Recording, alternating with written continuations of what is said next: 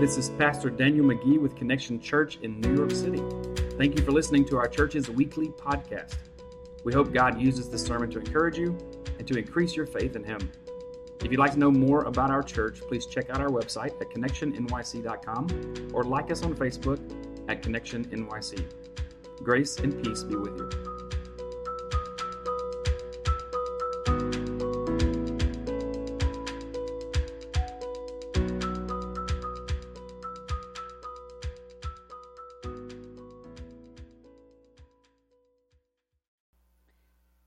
From the New Testament book of 1 Peter. The end of all things is at hand. Therefore, be self controlled and sober minded for the sake of your prayers. Above all, keep loving one another earnestly, since love covers a multitude of sins. Show hospitality to one another without grumbling. As each has received a gift, use it to serve one another, as good stewards of God's varied grace. Whoever speaks, as one who speaks oracles of God. Whoever serves, as one who serves by the strength that God supplies, in order that in everything God may be glorified, glorified through Jesus Christ. To him belong glory and dominion forever and ever. Amen. This is the word of the Lord. Thanks be to God.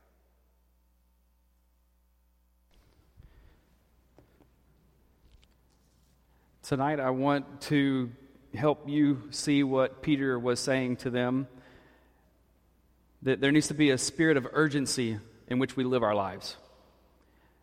Urgency to, to make the most of every day because this day you'll never get back.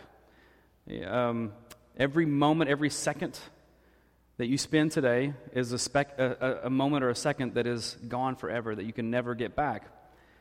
This urgency that God wants us to have is not an urgent of despair, urgency of despair or hopelessness, but it's an urgency that is a hopeful urgency, one that God is going to do something fresh. It's almost like a fresh wind, if you will. Just imagine a fresh wind coming over you right now as it's hot in here. Could be the fact someone turned on the fans, and we appreciate that because that was a great choice. So thank you for whoever did that. It is warm in here.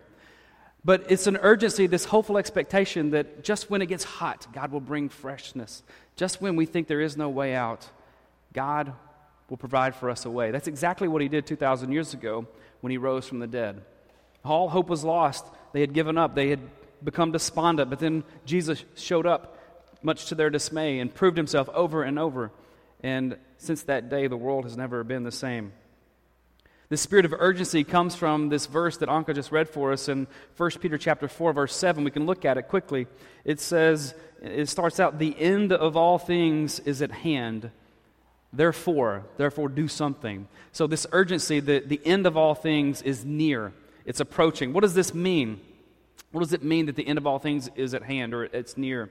Um, well, before we answer that question, we can just look to Friday and we can see how the end of all things can be something that we yearn for. On Friday, again in our country, there was another school shooting in Santa Fe, Texas. 17 people, or 10 people, excuse me, were murdered by a 17 year old kid who, according to his own words, wanted people to hear his story.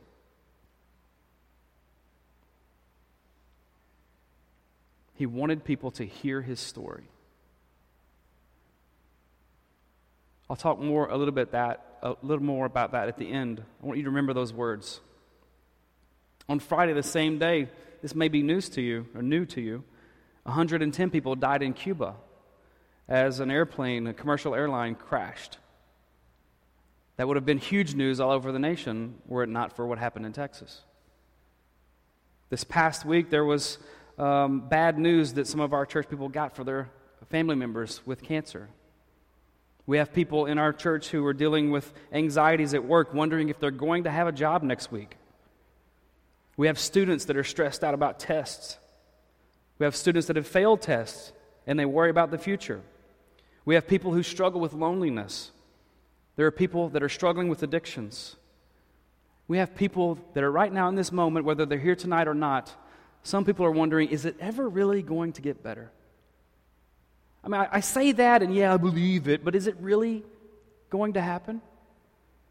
You know, these kinds of things that just seem to mount and, and just upon one another and just add and add and add, they can cause you to yearn rightly for the return of Jesus, to really want to see that happen, for him to come back and just to end all of the suffering. And Peter wrote this almost 2,000 years ago. So, what did he mean when he said, The end of all things is at hand? It's near. The, the, the, term last days is used several times in the New Testament, and it doesn't mean what we may think it means at first read. But the last days, if you will, to make it simple so we can move on, uh, the last days started when Jesus resurrected from the dead. That's basically that's that's the gist of it. Peter wasn't alone in this understanding that the last days have started and the next thing that happens is going to be of huge consequence will be when Christ returns and, it, and it's coming sooner than you think. In Romans, we see Paul write this in Romans chapter 13. He, he writes this towards the end of his letter. He says, Besides this, you know the time, that the hour has come for you to wake from sleep. For salvation is nearer to us now than when we first believed. Every day gets us closer to Jesus returning. The night is far gone, the day is at hand. So then, let us cast off the works of darkness, the sins, and put on the armor of light. So there was this readiness, this anticipation that, that Paul had in his writings as well. But he wasn't alone. There's the author of Hebrews, which there's debate on who wrote that. Could have been Paul.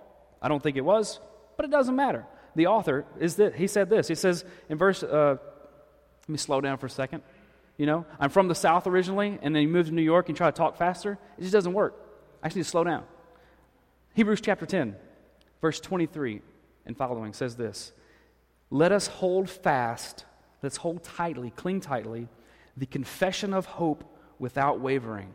For he who promised, who is God, his God, he is faithful.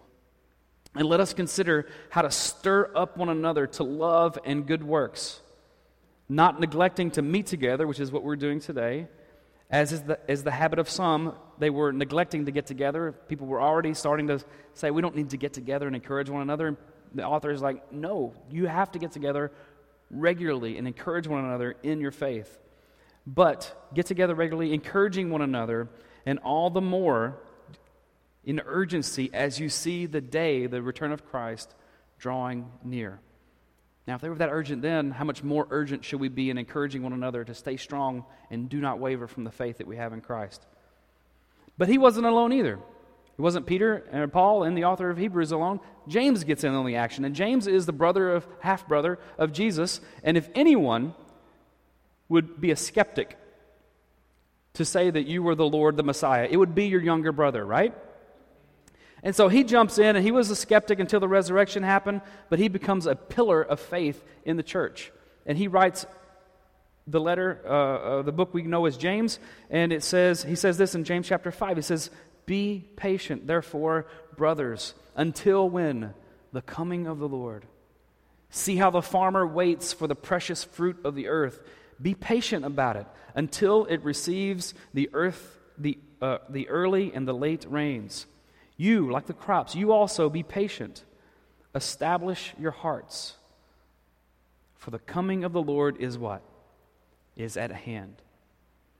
Be patient. Why, does these, why do these things continue to happen? I don't know.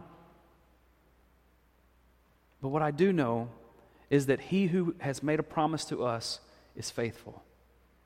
What I do know is to encourage you to hold fast to the truth that Jesus was dead and he rose again. What I do want you to hold firm to is that while you do not understand the concept of time as God does, because to, to him, a day to him is like a thousand years to us. He is faithful, and he will come back, and he will set the world right again. The return of Christ is always near, it's imminent the nearness or the awareness or the urgency, this, this understanding that we should have within us is to motivate believers to live godly lives.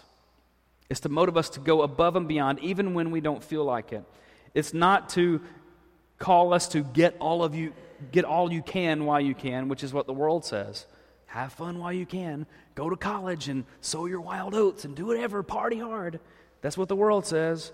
But God says, no, this urgency should drive you to spend every day for the glory of God. And I have a question What are you doing with your days? We'll start with you. I'm kidding. What are you doing with your days? How are you spending your days? Are you mindful of Christ or is he an afterthought? You're going to see, you can follow along in your worship folders. There's an outline for the sermon. You're going to see there are seven steps to make the most of every day. Some of you are already praying that I will have a spirit of urgency in getting through all seven steps in a timely manner. I will do that. Um, you have homework. So there are seven points I'm making, and I'm going to give you homework because I think that's, that's what I want to do. I feel like I want to do that. I feel like maybe two of you will do it, uh, but I'm hoping all of you will. But the homework will be making applications to these things to your life. So I'm not going to make applications on every one of them, but we're going to go through these quickly because I do believe these are seven steps to make the most of every day because we're going to get them right from the scripture we just read. So to, your homework is to apply these things to your life, and the second part of that is don't apply them to other people's lives. Apply them to your life. Ready? Here we go. Number one be aware to prepare for prayer. Had to slow down for that one. I know it rhymes. I tried not to make it rhyme, but it just works, okay?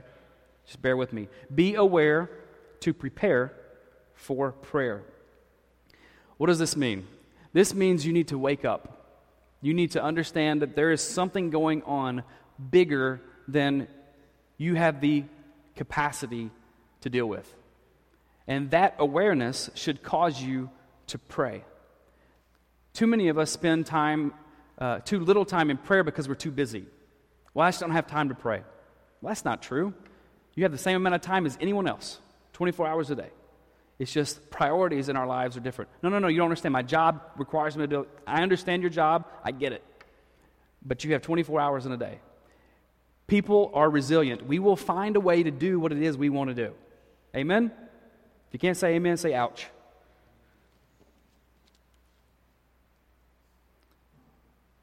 I get this from the Bible, so let's look here in verse chapter, uh, chapter 7, chapter 4, verse 7. It says, The end of all things is at hand, therefore, because of this urgency, I want you to be self controlled and sober minded for the sake of your prayers. So, this awareness, this self control, because of this urgency, be self controlled, be sober minded, be of reasonable mind, be of sound mind, be aware of what's going on around you. Do not be oblivious to what's going on. And the answer is why should I be this way? Why should I pay attention to what's going on? Is because it will affect your prayer life. You, you will not be praying for the right things. You won't be praying with the same spirit of urgency if you're not aware of what's going on. And prayer is this powerful tool of communicating with God and moving the heart of God and moving the heart of us as well. It moves us closer to Him. And it's underutilized and undervalued because of our busyness. So the first step is to be aware so that you can prepare for prayer. The second one is this Always choose to love each other. This one's a hard one, right? Always choose to love each other. The word choose here is vitally important because we have this concept in a lot of um, movies and books that we just can't help who we fall in love with. That's, that's not true either you can totally decide who you choose to love. That, that, that's, that's just something that we romanticize, and I understand. I fell in love with my wife. That's true. She captivated me. It's a great love story. I love to tell you about it sometime, but not now. We got a lot to talk about. But I have to make a choice to love her. It's not something that just stays with you all the time. We continue to choose who it is that we love. And he's saying, you've got to always choose this because choose to do this because the honeymoon will eventually be over. In 1 Peter chapter 4 verse 8 it says this it says above all keep loving. There's a choice being made here. Keep loving one another earnestly. This is this real love. This is enduring love. This is the kind of love that you're going to keep earning, loving them in an earnest, real way, and you're not going to write them off just because they do something that annoys you. Why do we do this? Above all, keep loving one another earnestly, since love covers a multitude of sins. Now, unfortunately, that verse gets used in wrong ways in our world today, too. He's quoting Proverbs here that love covers a multitude of sins. And sometimes people think this means we just cover up the sin and we don't deal with the sin. But that's not what he's saying here. He's saying love enters into it, and instead of covering it up, it covers it. It doesn't cover it up, it covers it. It transforms our heart. So it means when I come to you and I, and I confess to you, dude, I am really struggling with greed, and all I think about is money, money, money, money. And we can talk about that, and instead of you saying, well, don't worry about it, you know, God's forgiven you, we can explore the depths of my heart and see why, why am I so greedy? Why am I struggling with this? And you are part of the equation to help me become more transformed, to become more and more like Christ. That's what love does. It stays engaged with the person who has the issues. Too many of us, we, we're fearful of having the relationship severed if people find out what we're really struggling with. But love says it doesn't matter what you're struggling with, I'm here to stay with you. And it covers it, it, it, um, it helps transform our hearts, but it also covers in this way too that instead of dwelling on your sins against me, I now release you from those. Love covers those up.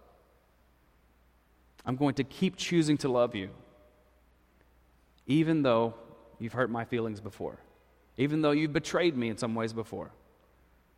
I'm not going to choose to think about that every time I see you. I'm going to choose to love you earnestly. I'm not going to dwell on the sin, but I'm going to dwell on the fact that God has loved me in such a huge way that I'm going to love you in the same way. Number three, desire. Desire. To serve one another. Desire is a very strong word. It's, a, uh, it's connected to passion. And serve is a very strong action as it gets us doing something that typically our hearts aren't naturally inclined to do. And he's saying, I want you to desire to serve one another. In verse 9, we read this it says, Show hospitality to one another without what? Grumbling. Do the good things for one another, and if you don't have something nice to say, keep your mouth shut. I think that's what my mom's translation says, right? Do good things for one another, be hospitable to one another, do these things, do these good works without grumbling. Desire, have your, you know, you can do things because you know they're the right thing to do, but you hate the fact that you're having to do it. Maybe you're, you know, don't like cleaning your room when you were a kid. And so you just clean your room, you, you got a bad attitude about it. That's better than not cleaning your room, right? But God doesn't want you just to clean your room with a grumbling attitude. He wants you to serve and be hospitable with a desire to do those things. Your heart needs to be in it. And why does our heart need to be in it? Why does God want us not to grumble? Well, I think we could tie it in easily to Jesus and just say, you know what? Jesus did the impossible for us. The sinless one, Jesus, became sin on our behalf. He took all the punishment that I deserved. He took the, the, the wrath of God, the judgment of God, the condemnation of God, so that I didn't have to do that. He, he took the sting of death away from me. So when I really think about and focus on what Christ has done for me, it, it makes it harder for me to grumble.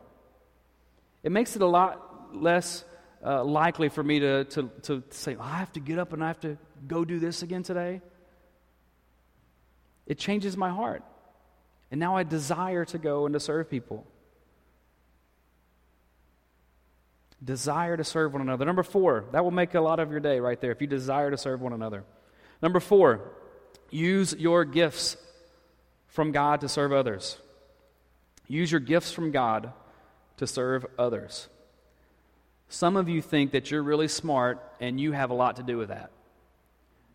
Some of you think, like me, that you're really beautiful and that you have a lot to do with that. And we don't realize, as great as we are, that these things are a gift from God. All of our gifts, our strengths, are a gift from God.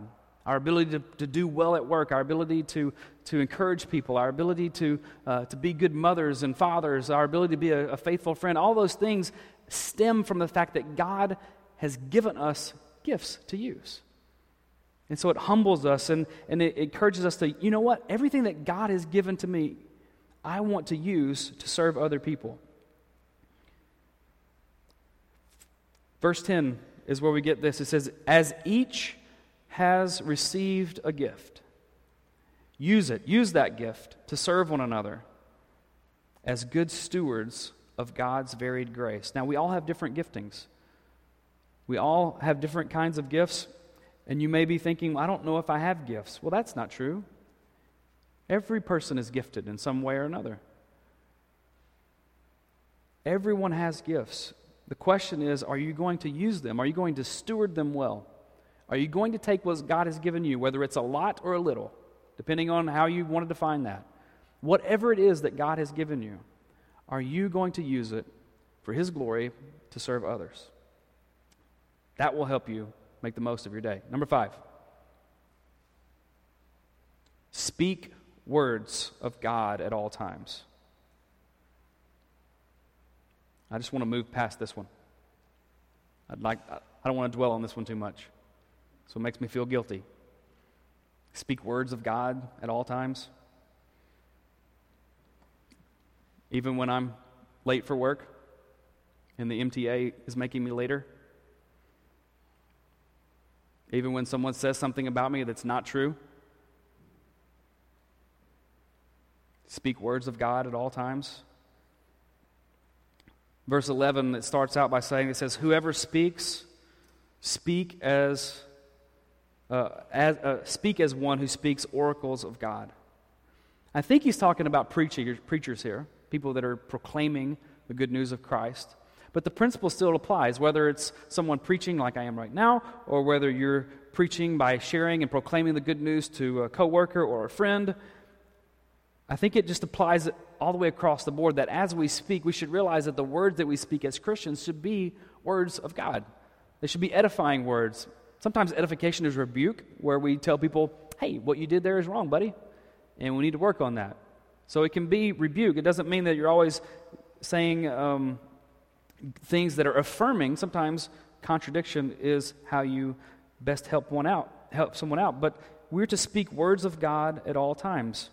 It's applied to all Christians. Every word that we say matters. And so before you speak a word, before you type a word now on social media or text, which is crazy how much we've changed in society, right? Like I text my wife probably as much as I talk to her. And we're not with each other throughout the day, so that makes sense, actually. But even at home, sometimes I'll be downstairs, she'll be upstairs. We'll, we'll text each other. Those are words. And so, are the words that you're using, are, are you using them? This is like a lens or a litmus test you can use to test your words. You can say, Am I using these to, to promote my own agenda? Are these my words? Is this for me to feel better about me so that I can feel better? Or is this promoting God's plan for life? Is this something that's going to be edifying to Him and glorifying to Him? Are the words I'm using right now, am I, am I choosing them and am I saying them because I want to impress somebody, someone? Or am I doing this because I want to be pleasing to God? That one's hard for a lot of people. Is that we want people, in general, most of us want others to think well of us. And I don't think that's a, a bad thing, but it, be, it can become an idol for sure. To where we want that more than we want to say what God wants us to say. And we compromise.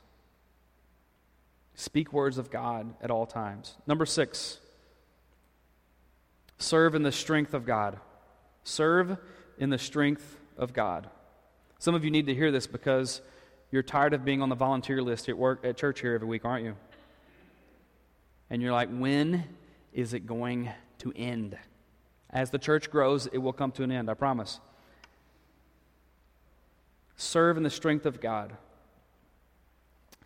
If you're serving by your own strength, then you're not serving the right way. If you're doing what only you need your power to do, then you need to take a step of faith today.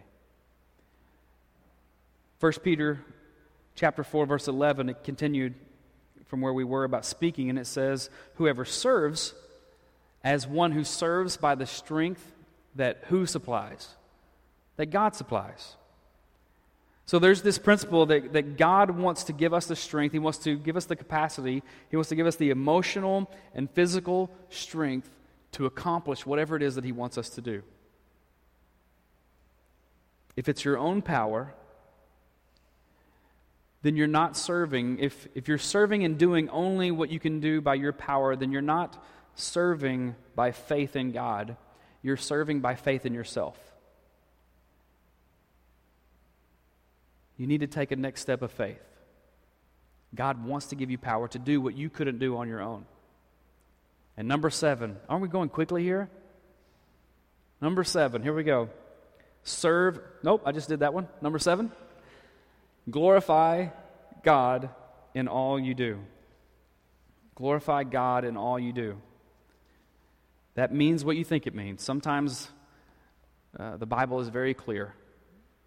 It means everything. And this, this is where we get it from. At the end of verse 11, it says this. So it says, Speak as the oracles of God, serve in God's strength. And then it says, Oh, I'll actually read the whole thing for you. It's right here. Whoever speaks as one who speaks oracles of God, whoever serves as one who serves by the strength that God supplies, in order that in everything God may be glorified through Jesus Christ, and to him belong glory and dominion forever and ever. Amen. Glorify God in all that you do. That means everything. That God wants to be glorified through Jesus Christ, through what Jesus Christ has done, through his story, not our story. We've, we've made a mess of this world since the very beginning because we've made everything about us. And we've forgotten what the creation story tells us and there's a God who is worthy of worship. There's a God who has created. There's a God who is the supreme authority.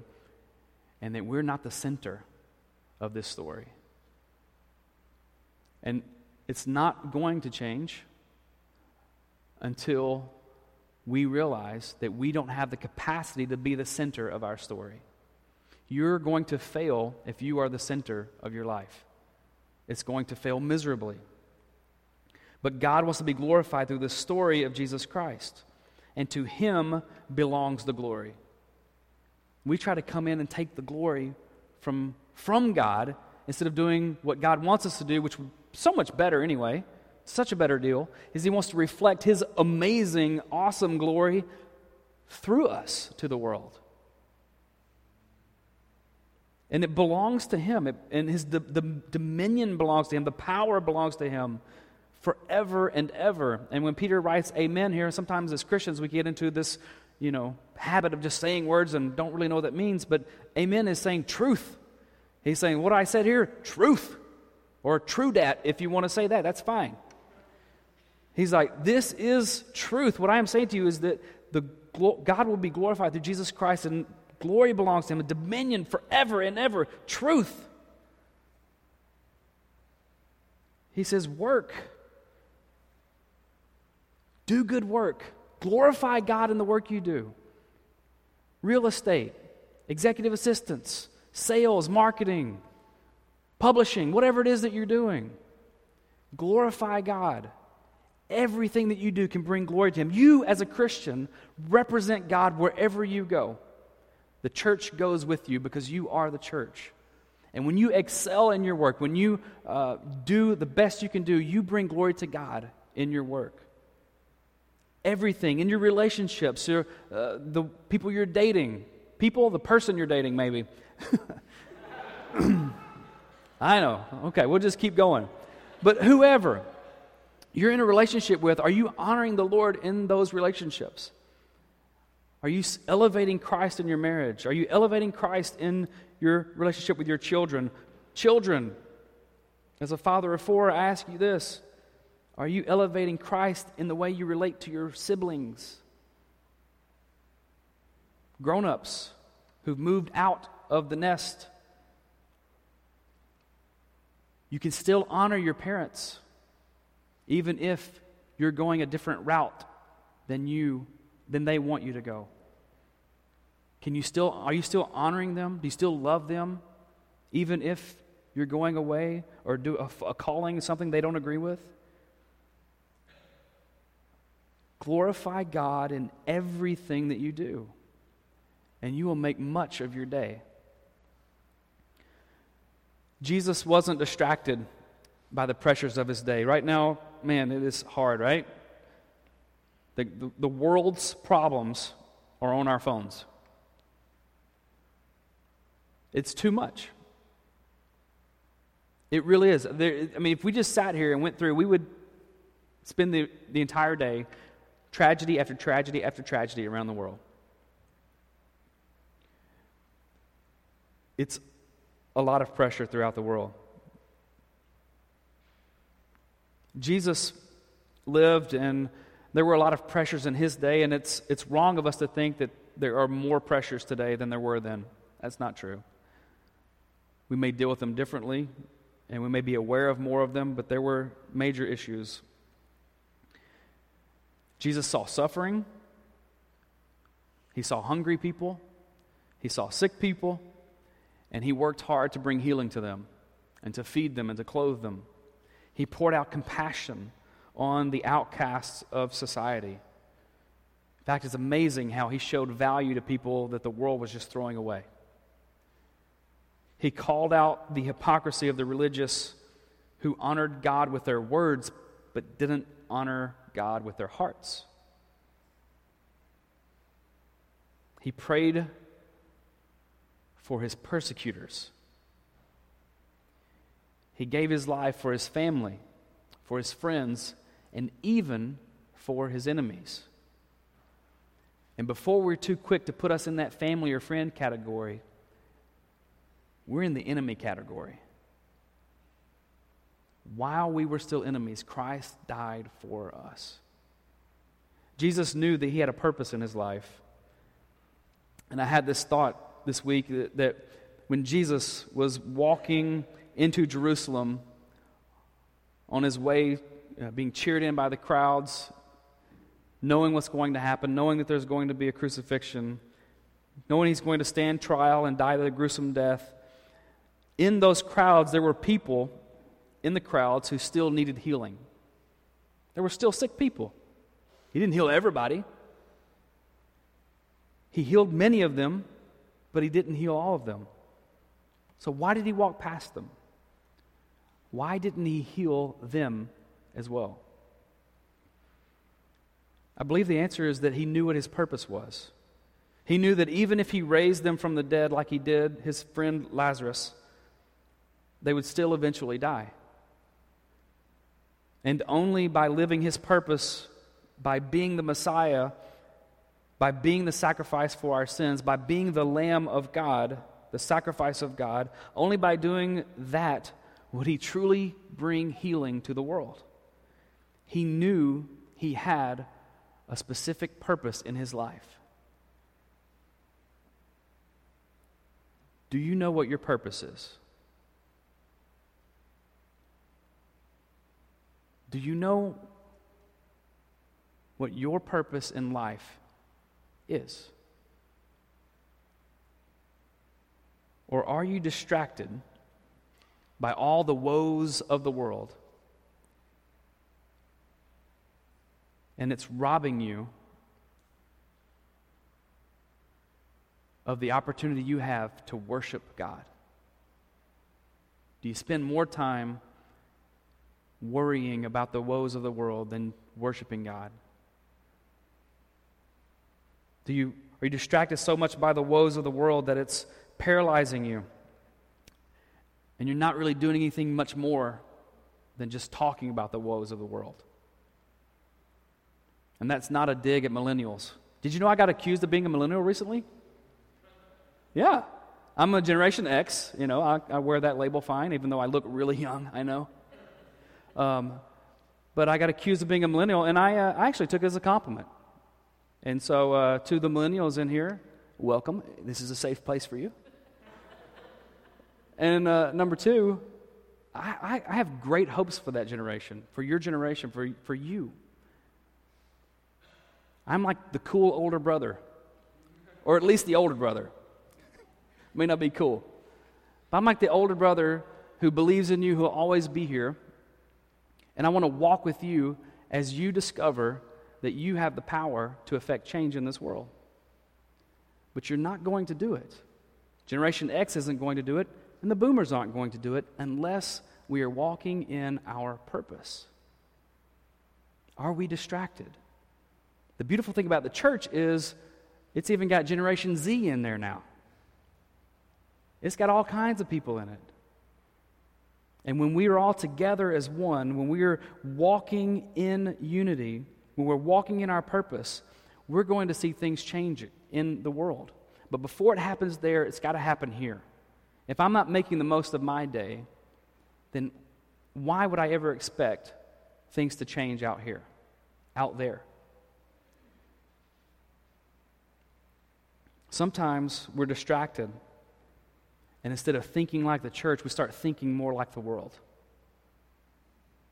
And if your purpose, remember the story of the, the, shooting? The guy said he let some people live because he wanted to have his story told.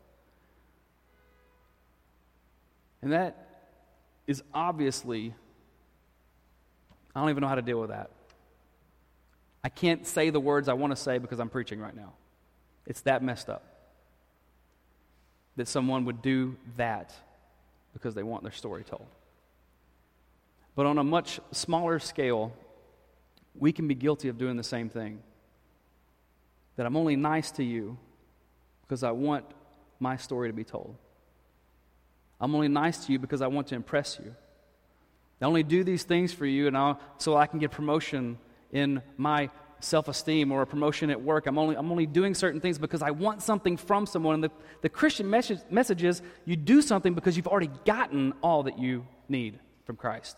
You don't do it to get more, you do it because you've already gotten everything. And when that becomes your purpose to make the most of your day, then your life is going to be changed and the people around you are going to take notice. If you try to go around having your story told, then you're going to make the rest of your life and the lives of those around you miserable.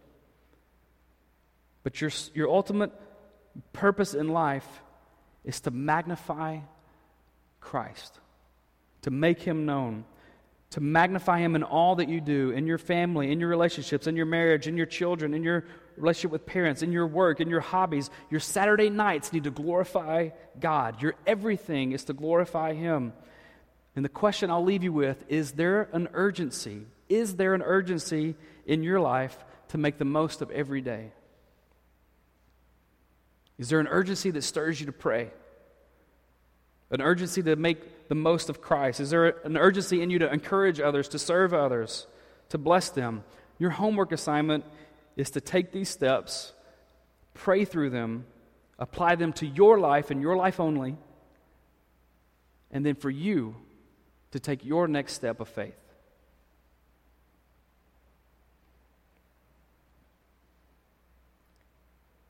Anybody watch the royal wedding yesterday? Three, three of you? Okay. Okay, you just didn't want to raise your hand. I get it. I didn't want to raise my hand either.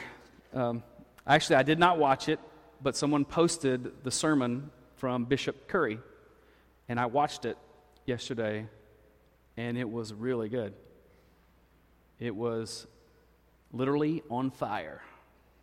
If you watched it, you get that. If you don't, go watch it and then you'll get it. But it was amazing how he uh, passionately talked about love and how love can change the world. And he talked about how Christ did that. Your purpose in life today and every day is to make the most of him. The question is the question that you have to answer for your life is Are you going to take that next step? Are you going to trust Him? Are you going to do the things that you know He wants you to do? Will you pray with me? Father, we are in a, uh, a wonderful opportunity, uh, a, a wonderful time of opportunity in a world that is filled with chaos and destruction and discouragement and so many uh, woeful things that are happening. We have an opportunity to bring the light of Christ into this world. And we can either look at the world around us and be despondent by it, or we can look to the hope that is before us, which is you, Christ, and we can be encouraged by it. We can grieve with those who grieve, we can mourn with those who mourn, and Lord, we can rejoice with those who rejoice. We can live with a spirit of urgency that knows that one day, Jesus, you are going to come back, and one day you will make the world fully right again. And more than ever, I do yearn for that day, Lord. And until that day comes, Lord, I pray that we would be part of a movement called your church that would surrender our hearts to you. That in this moment right now, we would lay our lives down before you and say, Jesus, I am not the center of this life. I am not the Lord. It is you who is. I pray that would be our prayer and that we would take our next step of faith to go out and live with urgency, a hopeful urgency that knows that we can redeem this time and make the most of it. In Jesus' name, amen.